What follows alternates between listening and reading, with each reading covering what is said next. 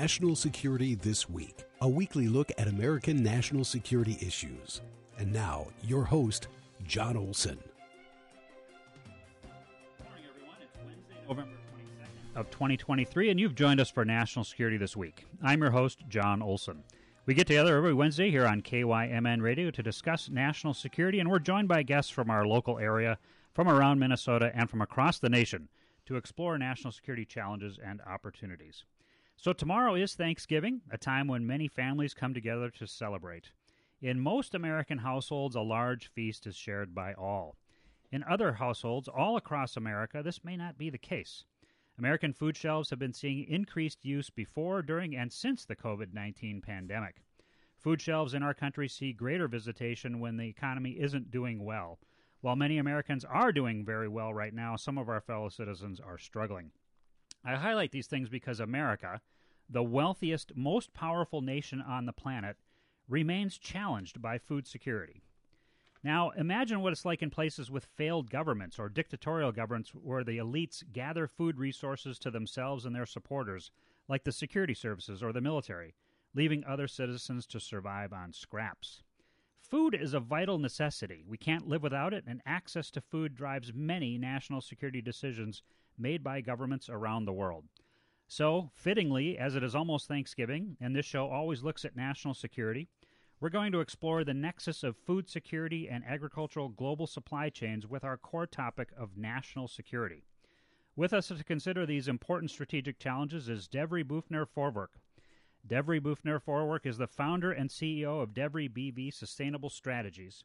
Raised in the Salinas Valley of California, Devry grew up in a small farm town where she began to understand at a young age that the world was interconnected, especially when it came to feeding people.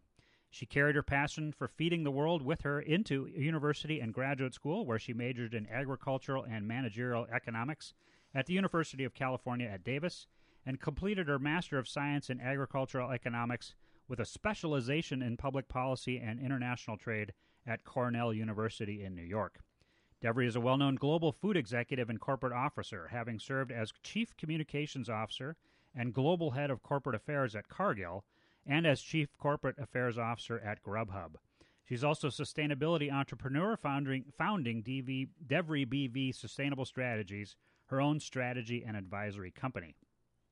Now, Devry is an international business development and diplomacy strategist, as well as an expert in international trade relations, demonstrated by her success as senior policy advisor at Akin Gump. She's also a leader in international and regional corporate affairs roles at Cargill and roles at the U.S. International Trade Commission, the Office of the U.S. Trade Representative, and the World Bank Group. Devry is also a member of the advisory board of Latin America Advisor and committee member of U.S. Pacific Economic Cooperation Council. Devry Boughner Vorwerk, welcome to National Security This Week. Thank you. I think we've spent your whole show on the intro, so Well, I want to make sure everybody understands that you are incredibly well qualified to talk about this fantastic, awesome. Thank you. And I just want to say thank you to all the listeners who listened through that and good morning. It's an honor to be with each and every one of you. If you're on the road, having your morning coffee, walking the dog, it's great to be here. So, how was your drive down to Northfield this morning? Well, it was wonderful to get up early and see the red sunrise past the, the agricultural fields. And I loved coming in because I could see, you know, the post manufacturing and you, you just get the, the, the vibe and the small town feel. And also, you know, this is, you know, no matter where I've been in the world and lived in different places like China and India and across the U.S., um, there's nothing like the hometown feel when you drive in and you kind of get a good sense of, of what people do each day. And Northfield does, definitely has that when you're driving into town. You see the Yeah. sign, you know, cows, colleges, and contentment. Oh yeah. Oh well. So I belong here. So, for much of your adult life, you've had a laser focused career Mm-hmm. connected to the global agricultural economy. Ma many people see specific economic sectors as they grow up, whether that be mining, manufacturing, farming and ranching, uh, many, many others, but they don't necessarily pursue those career paths when they strike out on their own. What was it about agriculture that captured your attention so deeply as you were growing up in Salinas uh, th- that you chose to major Mm-hmm. in agriculture economics and pursue a career in agriculture and related fields? It's a good question. You know, in my twenties, I'd be on an airplane and someone next to you will say, "Hey." Tell tell me what you do. And I'd say well I'm an agricultural economist. And they'd look at me and say you chose that. And now today everyone's an I say an armchair foodie right? Everyone's interested in it um, to some extent. And I chose it. You know I'm I'm the daughter of an electrical engineer. My father was um, an electrical engineer in Southern California you know in the defense industry in the in the 80s and my mother was a public school teacher. And when we moved to this small town in the Salinas Valley um, which any of if any of you have ever read Steinbeck, um, it, it, basically the reason I'm such a fan is because when you read his books, it's explaining the landscape, mm. right? Um, w- there wasn't much to do when we moved there. And I quickly became involved in the 4 H, our local 4 H community. Um, but then in high school, I got into the Future Farmers of America, and that was it and you know had the opportunity to get at a very young age at the age of 14 educated mm. on an industry right? And then i looked out my back door on the way to school and i could see it all. I could see you know the anything that you put in a salad we we grow there. Now we also grow wine grapes. A lot of wine grapes. Okay. but i could see you know the laborers in the field I could see, you know, and I actually interned at one of the largest iceberg lettuce shippers in the world, right? And I was typing phyto, what's known as phyto certif- certificates, export certificates to export to Japan. And I, I just, it was all around me. And it was a dynamic industry and it dealt with every issue. It dealt with immigration, it dealt with labor, water, water constraints. I mean, we're, here's a valley that's suffering from what we call saltwater intrusion because we're pumping our aquifers. And, mm-hmm and I could see, you know, we had um, the socioeconomic issues, but at the same time, we were a salad bowl to the world. And I just realized that this is an industry I want to be involved in. And so I, I set out at an early age, 14. Then I, you know, well, I took a little diversion. I ran for state office, California FFA. You take a year out. So I went up and down the state of California before college, going into classrooms, educating people on our food supply and then you know then took the academic route and um, actually set out to be a professor. I had a full ride to Cornell. My goal was the way I was going to change the world was to be a professor in ag econ and international trade. And then I, I changed course because I got antsy and wanted to go change the world uh, through public policy. Well, so, and you kind of did that. I mean, you had a lot of uh, amazing roles that you've played mm-hmm. in, in, government, uh, yep. in in the private corporate uh, en- environment uh, you've had a huge impact uh, on the uh, international ag uh, sector. So we should probably establish some uh, some definitions yeah. early in our show here to ensure that we all, especially me, understand the key concepts that are sort of vital to understanding this nexus of uh, national security and, and, food security. And so the first term, food security. What, what does that term mean to you personally? And how should we think about food security on a local, regional, national, even an international scale? I mean, food security, my definition versus the the constructed definitions of the food and um, security and hunger community. My definition is that everyone at every moment that they need access to calories, the right kind of calories, nutrition has that access and that availability so that they are able to. I, I always say, by the way, that I, I thought I was in the food business until I until I had this big aha that I'm actually in the energy business. Mm. And what I mean by that is that food is essentially an energy source to optimize human potential. And what we have done by not ensuring that the entire you know population of the world has access to energy is we're suboptimizing humanity because at every moment in time an individual that needs the access to their energy source is not getting that uh, so it's to me it's a very um, very you know real issue. And it's not just oh we solve it once right? No we as humans the one thing that unifies us is that we all have to eat every day right? You can't just solve it one day and be done with it. Now the def the constructive definitions of the community are that food security is that an individual doesn't have access or availability of availability or access um, also through affordability of food, the food and nutrition that they need to live a healthy life. Now hunger is a result of food insecurity, and so those those two terms are not similar. So you can be a food insecure um, individual where actually they you know it's it's low, moderate, or high. Um, and then there's then that leads to the consequence, which is hunger. And then on the hunger scale, it's how hungry are you? Is it a couple times a week? Is it every day? Is it where we get to chronic hunger. And you know, domestically, we have we have a food insecurity and a hunger problem. Yeah. Um, internationally, the numbers are close to 800 million people. Right. 800 million people, and domestically, here in the United States, um, the the the numbers are about 44 million people of our entire population are food insecure. In the richest, most powerful country on the planet. Yes. And so I say, and if you go to the, the, the website where we founded this organization called Hungry, which is Heartland Unify Now Global Hunger Relief Initiative, it spells out Hungry. We, I, I say there, look, uh, food, you know, food insecurity and hunger is not an over there problem. It's an everywhere problem. Yeah. Right. It's in your community. And there's a lot of hidden hunger, a lot of shame associated with hunger people may hide it and you may not even know it. Yeah, I mean, and that and that that shame factor has. I mean, that's part of our society. Mm-hmm. Uh, people who need to go uh, get food at, at food shelves. There's always been a stigma to that. It's just terrible that, yeah. that we still apply that stigma to yeah. people who are in those situations. Yeah, and from a national security standpoint, let me give you a statistic that's shocking, um, shocking, sad, disheartening. Um, one in nine working age veterans are food insecure. Mm. One in nine. So while you're thanking veterans for their service, think about every one in nine of them it doesn't necessarily have the um, the security to know where their next meal is coming from. And 24% of act- active duty service members were found to be food insecure yeah. at some level, yeah. um, whether that's low, moderate, or, or high in 2020. Yeah, yeah, that that's a function of uh, mostly the, the junior kids not getting paid what they really need to be paid yeah. to live on a modern economy yeah. in, in this country. Yeah. So let's let's so there's a there's a whole bunch of aspects to this that I want to get into, and and maybe the first thing we should start with is uh, learning a little bit more about how the global commodities markets function.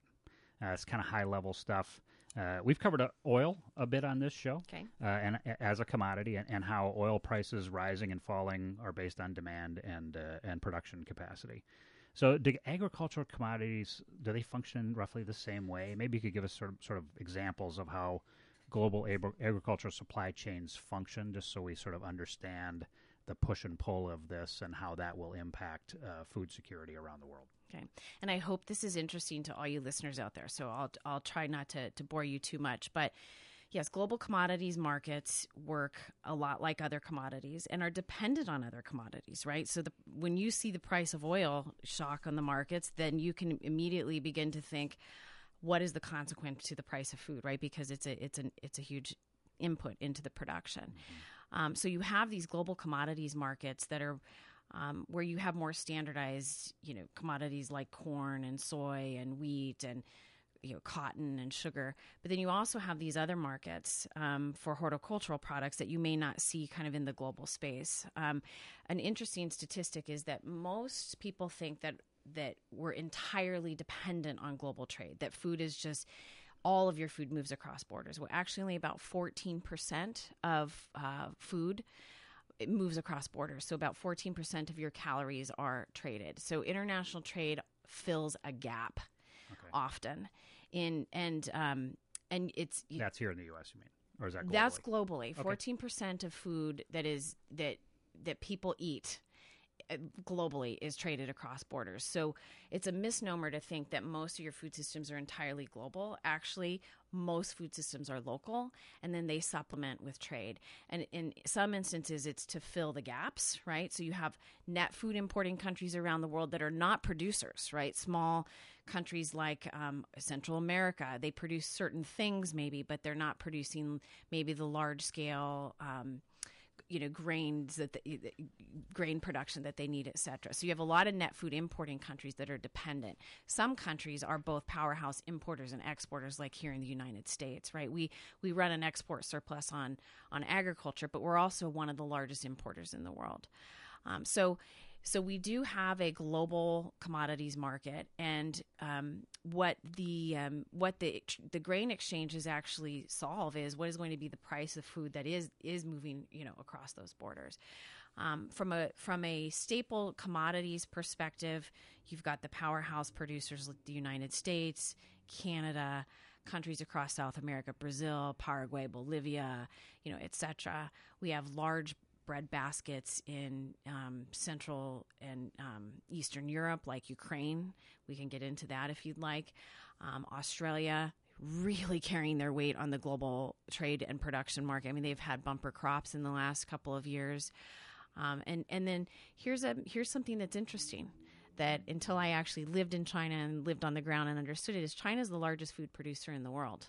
And so we like to think, okay, we are the largest, but why might that be? They're, they're the largest food producer. We may not know it of most commodities, not all commodities, but they're also the largest consumer. Yeah. So they are a huge importer, and no one would have ever imagined once China joined the World Trade Organization and um, came into um, essentially attempt to play by the trade rules that they would be importing so many U.S. soybeans. Like we thought maybe 50 million metric tons. I mean, they are exceeding 100 million metric tons of, of U.S. soybeans, um, the, you know, year on year now. So it's it's unbelievable um, the gaps that that get filled in markets like China, et cetera, from trade. Yeah, which which makes things very complicated when we have uh, sort of a collision of foreign policy issues uh, mm-hmm. like we have going on right mm-hmm. now with with China in so many areas. Because mm-hmm. the, I mean, for Minnesota, twenty percent of our economy is tied to ag, yeah. uh, and so for Minnesota farmers, for the ag community, exports to China is a hugely important part of our economy. Hugely important. Yeah. Hugely important. Uh, so, for our audience, uh, you're listening to National Security This Week here on KYMN Radio, AM 1080 and FM 95.1.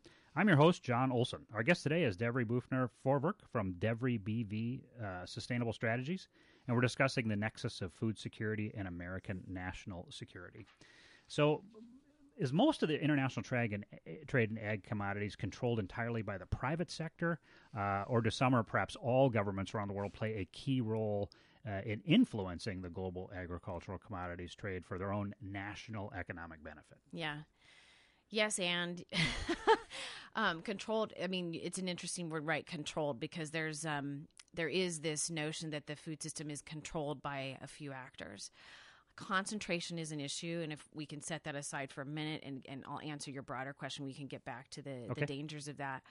Um, but worldwide food is a highly politicized yeah. industry yeah. right yeah. which is which is why we we collectively or i having been in the us government and the us trade representative public policy um, try to, to spend our time negotiating the rules of trade uh, food gets highly political very fast why i, I like to say look um, you know, uh, tr- depending on where you stand, let's just let's just say as a as a politician on food is whether whether you're importing or exporting, right? So if you're um, or if you're I'm sorry, whether you're subject to imports, right? It, you may take a very different stance on on trade and food trade depending on whether you're you're having to compete with um, more competitive imports versus being an exporter, and so um, so essentially you'll see across the globe there's not a uniform approach to food. Depending on whether a country is vulnerable and import dependent they may be more open to it. If they have little pockets of,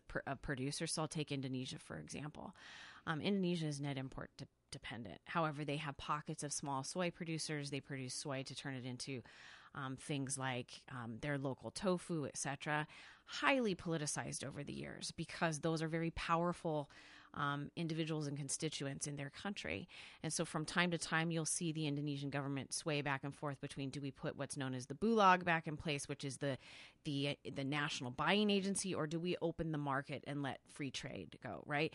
So China, really allow capitalism really allow capitalism to, to work. Yeah. And so these governments are trying to. Um, tr- you know, figure out how they sway the political environment based on you know the impact of imports or not.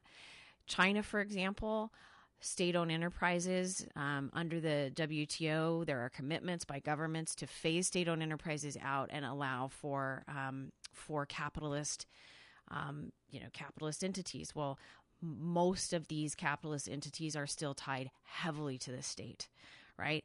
Um, I'll give you a really good example of some good behavior as it relates to how governments behave, and that is New Zealand. In fact, I was in New Zealand last March to keynote their their national agriculture conference. New Zealand made some very tough decisions in the early '90s to transform their ag economy. They they transformed their state-owned dairy in, cooperative into um, to what is now a national, you know, actually. Um, private enterprise called Fonterra. It's a global powerhouse, but Fonterra runs. It is a business. It's no longer tied to the state. They Nash they um, took all of their uh, state enterprises and and turned them into private sector. They made some very strong um, commitments on on um, subsidization. They do not subsidize their farmers, which gets them into a tangle. Right now, it's right. a really tough climate between the farmers and the government, yeah. um, which actually leads to government change.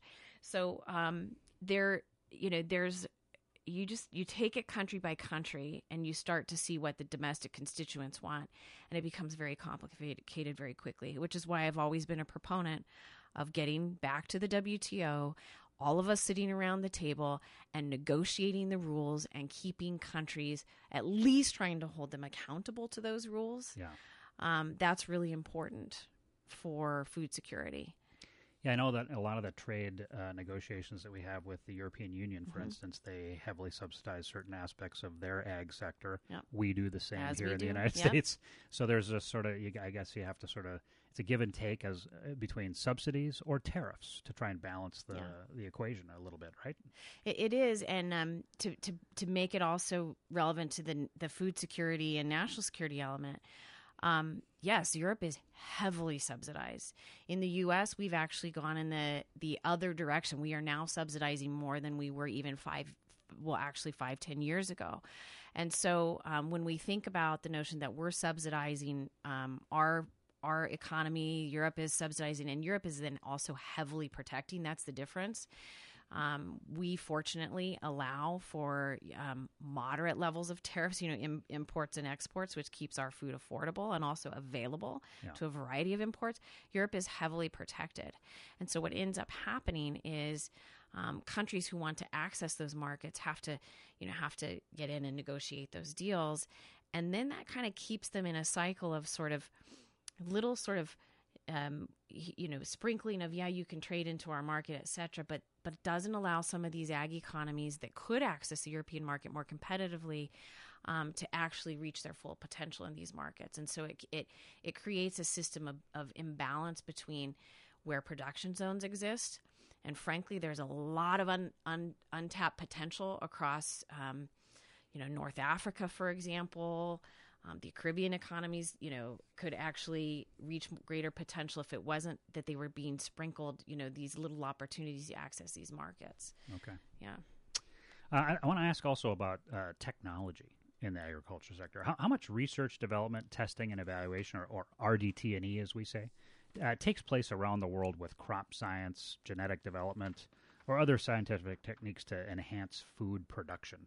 And can you kind of give us a sense of the amount of money that's invested into expanding production capacity through science for both you know grains and for even livestock? Maybe, maybe you could highlight which companies are doing the heaviest lifting in this area uh, and why that matters from a national security perspective. Yeah.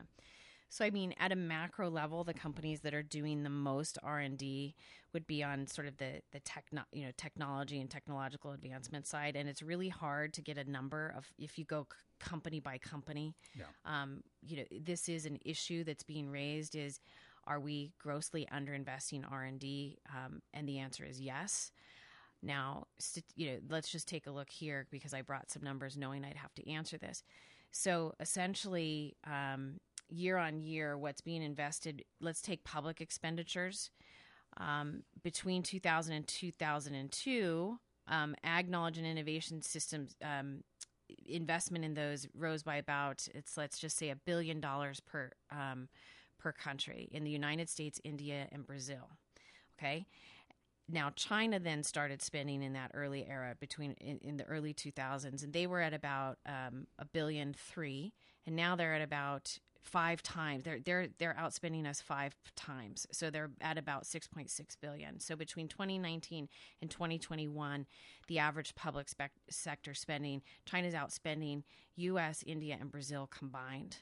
So that's in, that's that's an, an interesting statistic. So that's government investment. That's government investment. Okay. Now, in the public research side, there's if anyone, uh, one of you listeners is interested, the Chicago Council is actually highlighting this, and so they've put a piece of paper together to inform the U.S. Farm Bill, for example, and they're saying, look. Um, we've gone down from 1995 dollars of about 6.5 billion a year to in 2019 we're only spending about 5.22 billion, um, and in all combined ag research. And during the same time here in the United States, for all other research, non ag, you've seen a 150% increase. So we are prioritizing research in other areas. Like tech, maybe. Yes. And speaking of tech, I, you want to get something that's stuck in my craw here. Um, let's just think about generally how much is um, being spent. Well, I w- would get into this notion of um, how much we're spending on the metaverse, for example. And so we're looking at about 56 private sector wise, about oh, 57 billion dollars in 2023 is expected to be spent in the metaverse. Okay, um, and and then by 2030, they're expecting that market to be about a 508 billion dollar spend. And, and we're, the metaverse, we're talking about like a, a virtual, a virtual world, non non. It's virtual not even real. world. So we think about the meager amounts we're spending on ag tech that I just gave you, and now that we're talking. Um, let's also bring it back then to um, food security and hunger. Statistics are coming out. What would it cost for us to end hunger altogether? Okay, and there's there's some studies that have been coming out about saying let's let's just say a German study came out. There's FAO studies. Let's let's just say that it's kind of hovering around fifty billion dollars a year to actually invest in ag infrastructure around the world. Another fourteen billion on top to keep feeding people that are in desperate need. So we think about let's just say that's oh 70 billion dollars a year to end hunger and we're spending right now in 2023 56.6 billion in the metaverse. So we think about the the lack of research dollars going in um, on the research side, and then just the overall wastage of capital, wasting of capital that's going to you know these alternative places and spaces, and not looking at what's directly in front of us. Yeah. So, and I didn't talk about the constant the you know who controls the food system. Concentration's an issue. Um, we're addressing it here in the United States. Me- We're- meaning monopolies. yeah, I mean, meaning you know, for companies having having the bulk of the you know the meat processing in Right. the United States, for example. Yeah. Um, so so there's a recognition, especially with COVID, when we saw a lot of demand destruction, and then also a lot of the destruction of commodities not being able to make their way to people while Right. we still had need. Um, that we need to go back and see: do we need some more regional infrastructure in you know in really critical components? And the answer is yes. And that's being filled by you know the federal government's putting putting money into um, encouraging more regional, you know, meat processing, et cetera. Um, but across the board, the more money you have and the larger you get, the more you can control, Right. right? And so it's why I'm spending a lot of my time on, you know, farm all the way up to processor, going back and saying, what do we need to do to empower the farmers and the small and mid-sized producers um, to succeed? Yeah, that's a that's a that's a great point. Uh, Devry, let, let's go a little deeper into some of the links between food insecurity and American national security. And I'd like to start with the the impact of climate change, climate change on food production, especially uh, across the global south. Uh, from all your work in the field of agriculture, uh, have you noted any trends in food production capacity in developing nations around the world where the infrastructure uh, may not be as robust as we have here in the United States? Uh, and, and what trends are you seeing, like due to drought, due to flooding, crop diseases, livestock diseases?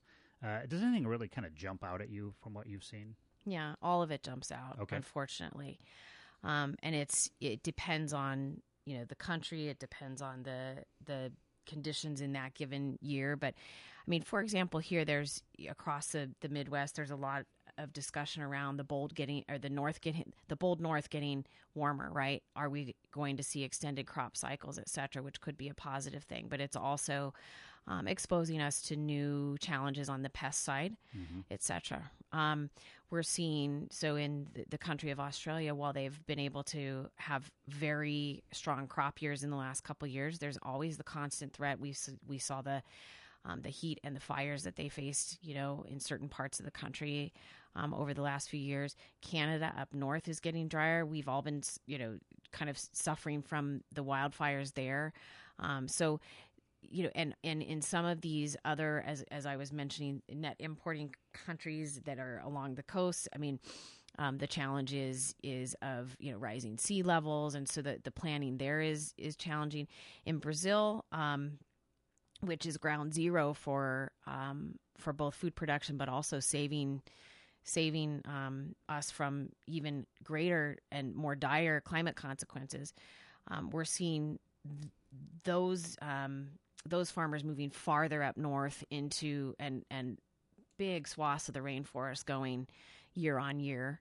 So you know the the challenges are are really great, and the, and and then with smallholder farmers across the globe, I mean, when their entire year you know years long investment is is is in you know a cocoa or a coffee um, production, and you know they suffer a you name it what we're seeing around the world typhoons you know um, hurricanes droughts etc increased strength, increased longer droughts those yeah. kind of things. i mean across why when you ask about research it, that, that's why this is so important. There are so many facets of our complicated integrated food system from pest management soil health re, you know crop resiliency water availability. I mean you start to think about it in in in holistic terms and it's overwhelming right It's a system of systems, and every one of the subordinate systems needs to be healthy for the overall system to succeed. 100% Yeah. Uh, for our audience, you're listening to National Security This Week here on KYMN Radio. I'm your host, Jon Olson. Our guest today is Devry Boughner Vorwerk from Devry BV Sustainable Strategies, and we're discussing the nexus of food security and American national security. So we just discussed Yeah. the the climate change climate change as, as a factor that impacts food production. Uh, when produ- when food production fails or even falls, uh, as we see from climate change and severe drought, uh, that kind of helped spur uh, the Syrian civil war that started in 2011. Now, there's a lot of other factors too, but the farmers had been in like almost a 10 year drought. Uh, there just was no way to grow food anymore, and the government really wasn't doing anything to help them. So we, there was serious food insecurity. There was even hunger. Uh, pe- when when people have no food, or they have no food when crops fail, uh, or or they can't plant food because the weather patterns have changed and there's no rain. I mean that's a function of climate change. Uh, but food insecurity can lead to conflict, like it did in Syria, uh, but also migration. So Syrian refugees from the civil war uh, fled northward to Europe, for instance, uh, to, to places that still received reliable water from rain, uh, and rain means crops can grow, which means food is available.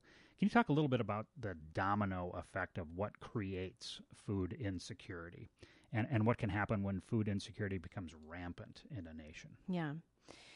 70% of the most food insecure um, populations are 70% of it is is it, they're in conflict zones. Okay, That's that's really important to to note. And so um, food and conflict go hand in hand. And so you've just mentioned the the cascading consequences of um, let's take Central America for example, because let's take a really sensitive issue, folks. And by the way, I'm not one to to shy away from talking about sensitive issues. Um, because we can see the mass migration coming up north, um, and there's a con. There, it's it's all it's you know there's conflict and insecurity, there's poverty is is at the core of food insecurity and hunger. It's the cycle of poverty, um, and then yeah, there's just how difficult is it to to actually um, in in the case of um, securing your food supply. I mean, if you've got these two things, conflict and poverty, already, those are reasons you're going to want to to find new places and spaces, right? yeah. Um, and add to that the impact of climate change. add to add to Yeah. that all of that um, and so um, this is why I, I want to take this back to the national security conversation and talk about um, the role of foreign aid and foreign assistance and before anybody rolls their eyes out there um, I, I like to um, because I've had these conversations before, so I I'm not trying to to fit anybody. I want what I want to do is get us to a unified conversation around the importance of investing in conflict zones, the importance of investing in resilient food and ag production systems in other countries. Because when we invest, the return on the investment there is going to be much greater if people have a place to stay and live versus the the cost of of them moving and coming to the border, etc.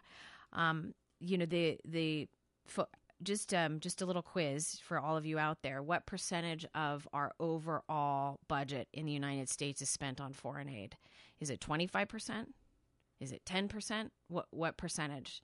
Get a number in your head. Less than one percent of our overall budget in the United States is spent on foreign aid. That's- About a forty tiny about forty billion dollars. Yeah. Now less than about 5% of that is food aid okay in between that that 5% and the rest of, is um, is development aid etc and we can see the benefits in these conflict zones like you mentioned syria i have personal experience of let's just take post soviet union countries like georgia mm. i was on the board of a nonprofit in georgia where we took some of those aid dollars, those foreign aid dollars, and we invested in the ag infrastructure. Georgia has 24 microclimates. They have a they have an ag production um, capability a lot like where I grew up in California. You just see it, and they say they're the origin of wine, right? 8,000 years ago. But we took money, USAID money, invested in farm service centers, about 50 of them across that country. Okay, small investments. And when when when Vladimir Putin brought his troops in in 2008 into Tbilisi, thinking at the end of the Bush administration that George Bush was going to have his hand off the, you know, off the dial or hand off the steering wheel, uh, we were able. He, you know, the first things that he first things they did, they burned the farming implements. They took the tractors away. They wanted to take away the ability of these farmers to farm. What's the first thing we did? We deployed more foreign aid to put the farmers back on the farms. There's now a George Bush highway in, in running through Tbilisi and also a very vibrant farm economy. But the threat of the conflict is is not gone. I've been to the front lines. Russia still has 20 has taken 20% of the sovereign territory of Georgia. You go stand and there's barbed wire. And on the one side you'll see a, a gentleman whose hog was was there one night, the other night now they're in Russian territory. So um, the cascading consequences of food insecurity, the inability of these these economies to, to produce and feed for themselves creates a huge national security risk for not only the United States, for the rest of the world, for the region. So the key is that we all wrap our brain around one of the, it, it, it costs a lot more to go to war, it, uh, human consequences of that, the financial consequences of that, and and it costs a lot less to um, to go hand in hand with allies and invest in their economies so that they yeah. yeah uh, foreign direct investment. Yeah. If you can create the stability to make that attractive, yeah. that's really helpful. Yeah. Uh, I, I want to ask one one other, or make a statement and, and talk one more area about this before we move on to the next topic. But uh, the United States has had a, a very you, you, mentioned this the foreign aid a long storied history of supporting food security around the world. Yeah. Uh, even during the height of the Cold War, the United States was willing to provide significant agricultural assistance to the Soviet Union. Uh, we've we've provided massive food aid to North Korea, mm-hmm. uh, uh, uh, Somalia with Operation Restore Hope. I was actually part of that in December of '92 uh, when when we went ashore to try and you know break the tremendous famine that was uh, that was the people of Somalia were suffering.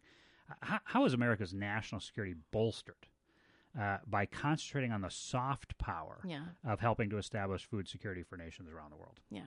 Well, first of all, I've been remiss in not thanking you for your service, no, no, no, Jon, and you've seen it hand in hand, right? You've seen how how the military might and our ability to do peacekeeping and has gone hand in hand with our ability to, to feed people. You go into any of these places, those get to the brass tacks of what people need what's the one thing that unites all of us around the world is our need to to to eat.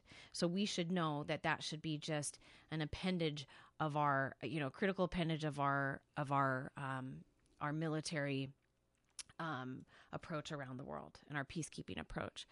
You know, the consequences. Uh, it's interesting. This morning, I was up early trying to find this paper that I wrote in high school. I, you know, I have very few handwritten papers that I've that I've kept and I don't know how I had the insight to write this, but it was in 1989 or early 1990 after the fall of the wall, and I was asked to write about, um, and I was asked to take the opinion, you know, on should we give foreign aid to the former Soviet Union, and it's handwritten, and and I came out saying absolutely 100 percent, right? Um, we should do this. It was very controversial, and um, you know, Ronald Reagan actually was the one who founded this nonprofit I was on, mm. and it, it, it's now called Cultivating New Frontiers in Agriculture. Initially, he founded that um, because of the soft power requirements that he he and others could see, the need to, you know, be present with those who are going through the transitions, who um, might be subject to you know to military force um, from others over time. We can see this now, right? Um, you know, the um, Putin had a long range long term plan um, that he's now trying to carry out. And so, um, the I would say that our our in um, insight to put foreign aid in the former Soviet Union countries is what's holding that line today. It's 100% what's holding that line. I'll give you a really good example. Um, I like folks to go on the internet and, and pull up a map of North and South Korea. Many of you have seen this, okay? At night. Right. One is dark and one is light. Yep. South Korea, that relationship um, post post war was um, built on aid. Our initial engagement with South Korea was aid, and now it's built on trade and foreign investment. And that's the starkest example that I can give you. Now, as it relates to North Korea, we still continue to, you know, to um, as with with any sanctioned country. Uh, one thing to note is that um, exempt from sanctions are food and humanitarian um, trade. And so we can still attempt, and we do still attempt to, to export to the 25 million mostly mostly food insecure people because he's he's keeping his people Kim Jong Un. yeah hungry. Um, but the aid component's critical. Uh, over time, one of the most important soft power um, tools we have in our toolkit is trade. And this is where it gets really controversial. What do you mean open trade? And I say, yeah, absolutely, because because um, the second you open those floodgates, it kind of calls the question to some, to these dictators, right? Doesn't change it. Doesn't change their you know their their evil, not even hearts, just you know just what's what's driving them or motivating them. But it does open the society in a way that you can begin to move from aid to trade. Yeah, and it, and it's a huge debate, and it's actually playing out right now uh, with the Israeli operations in Yes. Gaza. Yeah. Uh, I know one of the things that, that you've been working on is uh, an international uh, treaty that prevents food being used Yeah. as a weapon, as an example. Uh, and and one of the huge debates with regards to aid and, and trade, even uh, with dictatorial, you know, governments, countries Mm-hmm. around the world, is if we go in there and provide this economic assistance, the soft power aspect of that, aren't we just going to strengthen the regime? Or in the case of Gaza, aren't we just going to, you know, strengthen Hamas's hand by giving them wa- access to water and food and fuel and things like that? It's a huge debate. It's a huge debate, and it's one that um I'm very easy. It's it's very uh, simple for me, which is the citizens of of any country um, are not governments, and we make a different. Like I've always been able to make that differentiation, and I can tell you where that comes from. So. Um, so, yes, I've been working quite a bit with some former secretaries of agriculture, the former head of the World Food Program, myself, and some others to um, to frame what could be um, an international an international treaty, and we use the word treaty on banning the weaponization of food because um, we saw. I mean, we've all looked in horror at what you know Vladimir Putin did by you know mining the you know the the the ports around the Black Sea. I mean, um, and then toggling back and forth, and us having to negotiate on the Black Sea grain grain Right. trade initiative, right? Um, that's a clear example. That's food weaponization. That's using food as a weapon, and there's no other way to describe that. And so today it's it's Ukraine. Tomorrow it's going to be another country. Um, you know, on October seventh, the the immediate reactions. Um, rightfully to defend your your country are we've got to you know we've we've got to um, um, find ways to get our you know hostages back etc but one of the things that was on the list was no food no fuel. And so the um, the key is today it's gaza tomorrow it'll be something else. And so it's not taking a political stance. Yep. um, i have i have through my career figured out how to how to export grain to places like Iran, Cuba. I've told you, I've started the large coalition, largest coalition in the country to end the embargo on Cuba. Has yeah, the government doesn't do itself any favors, but the 12 million people there who want access to affordable food are asking for access to affordable food, and so the um, the way that I always thread that needle is to say no, food is not a weapon, and we've got to hold the international system to some sense of peer, not sense of peer pressure, peer pressure that in times of conflict, in times of war, you don't go into your toolkit and politicize the, the food system. So it, it sounds like it's a utopian view, um, but it's also how we build allies. Well, and it's it's the it's the soft power aspect that really changes people's perspective on you know what the U.S. actually stands for. We're not delivering Mm-hmm. bombs on target. We're delivering food that people need to be able to eat to feed their children. You know those kinds of things. Yeah. And the second we step into the fray and erode the trust of the trading system Yeah. and the trust of the food system, we lose. And that's what we're up against right now is um, some strong strong men, and I'll say men, some of these leaders around the world are trying to reconfigure the geopolitical trading scheme. And the best thing that we can do as the United States of America and as every citizen is take a deep breath in and out, not deny the power of trade, come together as one country, and acknowledge that um, we must engage on the international stage. We must continue to be that trusted player, and we must continue to build allies where we can and assure them. You know what's happening, Jon, is a lot of these countries are trying to decide where are we going to get our grain Right. especially across Africa. Yep. The African Union stepping up and going and, and into into Moscow. I mean, it's basically okay. Let's hedge our bets. Let's go in and make sure we get some shipments out of you know out of Russia, but at the same time, let's have some diplomatic tools with the United States. Well, actually, if we can create and continue to push sort of the international you know system of rules based trade um, and and not allow these countries to go in and fracture um, fracture alliances across Africa, Central America, etc. Then we're going to be able to um, lead ourselves to to continued peaceful solutions, right? So we do not want to tie one hand behind our, behind our back Yeah. And ignore the the power of trade. You know, it's really interesting because uh, as you were just talking about those things, I, I, I'm reminded of the show that we did a, a little while ago with uh, Professor Rajan Menon talking about this sort of uh, the existence of this, you know, non-aligned movement that's always been there, even during the Cold War, but Yeah. it's had a resurgence of late because you have the liberal democracies of the West on one side. Uh, and then you have this sort of rising uh, cabal of autocratic leaders like uh, Putin, Xi Jinping, others, uh, and then you have the people in the middle, and that's like India and Yeah, Brazil yeah. and lots of other countries that say, "Look, I don't, I don't really want to align with either No. side here. I have people that need to be fed. I have an economy Yep. that needs to function. I will compete my needs against the two sides and take the one that gives me the better deal." Yeah. And then you go to uh, y- a, a- mutual friend of ours, well, not so much Mm-hmm. a, an acquaintance of mine, Dan Runde. I had him on the show with uh, his book, The American Imperative. Uh, you've known him a very long Mm-hmm. time. Uh, he's a huge advocate for uh, you know American aid, trade, and foreign direct investment as a tool of soft power, uh, because, like you said, it's a heck of a lot cheaper than having to respond militarily to these issues. If we Yeah. could stabilize countries and feed Yeah. people, uh, that's a much cheaper way to create peace and security. It is, and it gets us out of the box where we ask ourselves a question. And I'll, you know, for each of your listeners out there, ask yourself this question: Have you been in a situation where you've said, "Why are we giving overseas when we should be giving here?" That's fine to ask the question, and then let's go down a layer deeper, though, and let's look at the statistics. I mentioned that um, we give about 39 or 40 billion dollars in foreign aid in a whole different, you know, capacities. Five percent of that is is food aid. Um, in the United States alone, we're spending about in the last year or 2022, uh, 183 billion in domestic food aid.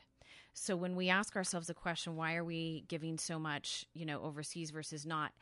Um, we actually have to go back to that question. That's not an accurate. That's not an accurate statement, right? Yeah. um, it's not the right question to ask. I would say, why are we not giving giving more? Why are we not diverting more of our um, of our aid toward building resilient food systems in these other countries, and then connecting those countries as allies through trade? So, Deborah, you've been involved in this global agricultural management for a very long time, Yeah. a full career. Yeah. Uh, let's talk about two things as we sort of close out the show over the last next. Can you go a little bit beyond the uh, the hour? I right? can, Okay. if your listeners can handle they, it. I'm, I'm sure they can handle it. They are totally engaged. Okay. Uh, You what got pol- smiles on your face. what policies should the U.S. be using right now to address food security, both here in the U.S. and importantly for American national security interests abroad? Yeah, and we've mentioned some of them, so it'll be a bit of a of a summary. Um, one is to increase our domestic spending on research and development. Um, we have a really strong infrastructure here through the land grant university. I don't know. I went to two land grant universities. Others that are listening may have. Um, but we need to re up and reinvest in those land grant universities and build out our extension services. Um, these universities here, U of M has them. The extension agents that go out into the fields with the farmers and with the industry are, um, you know, are important to connecting the academic research to the you know practical application of, of production. So first is upping our investment dollars. Second is upping our research and investment dollars for helping in overseas investment. So we can link our universities, and we do. We have some linkages between some of the top top ag universities in Brazil. Um, Wageningen over in Europe, for example, creating these these linkages between our universities and the other systems. The other thing is um, one of the surest ways that we can up our food security and national s- security is to um, to up international exchanges of, of agricultural students. So um, huge component because there's a lot of sh- sharing that goes on, and these folks take it back to their countries. Um, next is to reinvigorate, and you can't hear it enough from me. Let's reinvigorate our international trade agenda. Mm. We pulled ourselves out of things like the Trans Pacific yeah. Partnership. Foolish. You know how long yeah. I was a co-chair of that coalition, and um, we need to. We need to. We're behind. Um, we have less free trade agreements than our than our partners do, so upping the trade agenda, um, rebalancing some of our domestic um, support and subsidization toward cl- more climate resilient um, production agriculture. We're doing that. The USDA has spent two billion and now another three billion on putting out grants for climate smart commodity grants. Um, I feel like I need to speed through this because there's so much more um, that we can be doing. Um, but you know, on the international scene, we we need to maintain engagement, and I would say get us back to the World Trade Organization. That body um, and the fact that we we we're not putting the, the the the dispute settlement law judges in place, you know, um, that's actually holding us back. We need forums where we can engage our our partners. We need forums where we can engage the countries who are not our partners, and that's the forum. So those are a few things. Uh, so one of the things that I've sort of uh, getting ready for the show, yeah. I did a little research on on what some of the the national security uh, thinkers have been have been talking about here. Uh, one one title of one article that I have here from uh, War on the Rocks is to tackle instability and conflict. It's time to elevate hunger as a oh, national security priority. Yeah. Another was was uh, linking food and national security in Africa. Lessons yeah. learned from the Russia Ukraine conflict. This paper came out earlier this year. Uh, the Atlantic Council just had a big uh, discussion on the, a conversation on food, nutrition, and the national security yes. nexus, yeah. attended by two retired four-star generals, Thank because you. they've been around the world and they see these impacts. Uh, well, let me ask you this: How important is it uh, in tackling this topic in in the global South in empowering women? Well, considering women produce around the world nearly 70% of the of the world's food, it's absolutely critical. Um, and we talk about it. We talk about it, but um, let's really talk about it, right? When we talk about foreign aid, directing the aid dollars, especially towards some of these um, what we call sort of gender specific um, approaches to aid um, in these smallholder communities, a lot of these farmers, mo- 70%, as I say, can get upward of that are women. So, um, so tackling national security, tackling the domestic security in those countries and national security and food security at the same time, um, having a women um, centric agenda is important. But you're also raising the point, which I'm wearing my, I'm advertising today for any of you that can see the the nonprofit we started, Hungry our goal is to elevate hunger to the personal agenda of every citizen, not only across this country, but worldwide. So, uh, the, you stated the obvious from these articles. We need hu- food security and hunger to be one of the one of the top two to three domestic agenda items um, for for um, from a public policy perspective. And then I go even farther and call on the private sector I say you cannot leave the food crisis or food security to the food industry. I'm sorry. Um, every every company has a stake in this. Every company should have a food security person on staff that knows and understands their their from the community level where they're invested all the way to the corporate level how they're going to empower their communities as it relates to um, ensuring that um, people are moving up the rungs of the economic ladder and they're not hungry. Uh, one of the surest surest national security um, tools we have in our toolkit is foreign direct investment, going side by side with with the investment from from government. If we can find ways to get coordinated, directed FDI to some of these production powerhouse zones around the world, and a lot of them are in Africa where we're competing for airspace with China, right? If if there was a coordinated approach across tech, transportation, telecom, finance, agriculture, manufacturing, and we said we're going to go into this production zone and we're going to invest. We're going to give people opportunity. That will um, that will be a sure bet on the right side of enhancing national security. Uh, again, it's about thinking about a system of System. systems. Yeah. yeah. Uh, so, what what are you personally, with your decades of education experience and global connections, doing to address this issue of food security? Your company, uh, Devry BV Sustainable Strategies, works in this area. Could you tell us a little bit more about the consultancy work that you do? Yeah. Yeah. And if you go to my website, which is www.devrybv.com, you won't see food and agriculture. I mean, you'll see visuals, but you won't see that we're solely focused on food and ag. That's so it's because what, what we're focused on is um, ESG and sustainability. You say, wait, you're taking a hard left turn. What are you doing, Deborah? You just talked food security. The foodies know where to find me. I'm not losing the thought leadership platform nor my my international or domestic engagement. But what we do um, at Devry BV is we walk our um, clients through the approach of putting people and the natural environment at the center of their business. And that sounds, oh, do that sounds so green or so. No, look, those are the two key stakeholders. businesses in the business to solve problems. So we've got a lot of problems, right?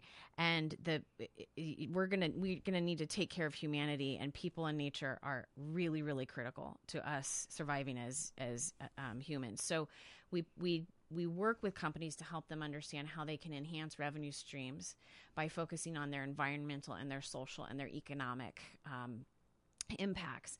And so um, we'll work, the bulk of our clients are in food and ag, but we're working across manufacturing, energy, even had a nuclear energy client to say, okay, let's step back and think about what is your impact, both positive externalities and negative externalities on society, and how can we help you? um, make some grand pivots and some changes. And so it's about becoming more sustainable businesses. And sustainability leads to efficiency, and efficiency leads to good business and higher profitability. So we focus on small and mid sized enterprises across the value chain. So if any of you small and mid-sized businesses are listening and want to find ways to um, to future-proof your business, uh, whether it's because of climate change or social issues um, or governance issues. That's what we do for you. So, what I'm hearing ESG to you is about maximizing a company's profitability by uh, reducing as much as possible the costs that they have in their entire supply chain and their production side or whatever it is they do. 100%. If we can help them, companies and our clients become more water efficient, more energy efficient, um, and find you know new ways. I've got a client, for example, um, and we've got clients in Wisconsin, we've got them here in Minnesota, we've got them out in California, who's doing um, a transportation audit, and they're doing transport optimization in California. So they, they you know, the roads are clogged out there, Yeah. um, and so if they don't have to go from Modesto to the Bay Area to carry their propane, for example, um, take as many trucks, or you know, find ways to um, you know become more efficient by putting meters on their clients you know propane tanks so they don't just show up and they're not you know needed to be serviced like these are this is good business but it's also reducing their environmental footprint you know their co2 their carbon carbon footprint etc so um, we don't think that it has to be a controversial political issue to become a more efficient environmentally sustainable socially sustainable business. Um, we want to create a safe space to do that. And our goal is to be present in, in communities across the United States um, to help companies explore that. It sounds to me like super smart capitalism. Thank you. Thank you. It is capitalism at its best. Yeah. So, Debbie, I, I, always try to give my, my guests the last word here on the show. We've covered a, a wide range of topics today. Uh, what final thoughts would you like to leave with our listeners? Well, first of all, I want to thank you, Jon, and thank um, KYMN for having me this morning. And for you out there as a listener, I'm grateful. We're going into Thanksgiving tomorrow. And so if we can all pause and take a moment of, you know, quiet time to reflect on all the things we're grateful for. Um, that's important. And to think through all of those, not just tomorrow who don't have enough food, but every single day. There's about um, 25,000 people um, a day worldwide that are dying from from lack of lack of food. And so, if you can elevate that to your personal agenda and find a way um, to make that part of your overall um, existence and giving strategy, that would be fantastic. Um, also, my biggest concern on national security, and I'll just say it, is that um, we as communities are not united. Mm-hmm. And so we founded hungry.org, H U N G H R I.org, as a way to unite our communities around something that we, we, we, we all share, which is a, a need to feed all of our citizens. So, if nothing else is going to unite us, my goal is that um, solving hunger together and food insecurity together will. So, tomorrow, um, I saw as I drove in, there's a turkey trot. We're going to be doing a turkey trot um, in in Minnetonka with my kids. Get out there with your community, uh, walk it, run it, um, and um, do it with your neighbors. Even if even if you don't like some of your neighbors, let's come together as communities. And um, I know most turkey trots have the ability to donate to a to a local food shelf or food pantry. So so get out and be part of your community unite. And as my sister said, our priest used to always say, no, no, no. The goal is that you need to love your neighbors. You don't need to like your neighbors. But the more you hang out with your neighbors, you, you can move from like to love. So let's all find a way to come together as a community, solve this really big international problem that, um, that we know we can, we can solve let's divert our attention toward that versus all the other things that are distracting us as Americans. By doing that, we will be a stronger nation. Yeah. Could you please uh, remind our listeners of the website address for your consultancy? So our consultancy is um, devrybv.com, D-E-V as in Victor, R-Y. What other resources might you point to our listeners so they can learn a little bit more about food security and what they can do about it? So um, there's a lot out there. If you just typed in food security, you're going to get a, a, huge smattering of articles. But you can go to the World Food Program USA the World Food Program um, from international. USDA has a lot of um, information and statistics on domestic food security, lots of surveys, but go local. Um, type in, you know, what's your local food shelf and um, find a way to, to, to work locally. And then there's Feeding America. And look, I just had a phenomenal client, um, kind of a pro, pro bono or no bono um, client who is called Growing Hope Globally, which is a community based um, nonprofit that works across rural communities across the Midwest, maybe where a lot of your listeners are. They're tied to churches, um, but they work in community and they link farmers here in the United States to farmer projects overseas. And so that's a really good one. I have a whole list, and maybe I should put that um, put that out on our site of places people can go. Hungry is one. Please join us. We need as many um, supporters as possible. Uh, our goal is to work on a 10 year time trajectory um, to bring communities together. So we've got a lot of resources on the Hungry website as well. What are your family's plans for Thanksgiving? So we're running the turkey trot, and then um, our family's plans are to eat the entire meal I'm cooking and the four pies I'm baking. Um, and then we play a mean game of dominoes or boggle or bananagrams. You know, so it's just to be, you know, uh, I don't know, bask in the, you know, the holiday. Yeah. So, Devry Boughner Vorwerk, thank you so much for joining us today here on National Security This Week. Thank you for having me. Folks, that closes this week's edition of National Security This Week here on KYMN Radio, AM 1080 and FM 95.1. I'm your host, Jon Olson. Thank you for joining us today. I look forward to sharing time with you again next Wednesday morning at 9 a.m. Thank you for listening to National Security This Week here on KYMN Radio. Have a great finish to your week, everybody. Have a wonderful Thanksgiving holiday tomorrow. Take care.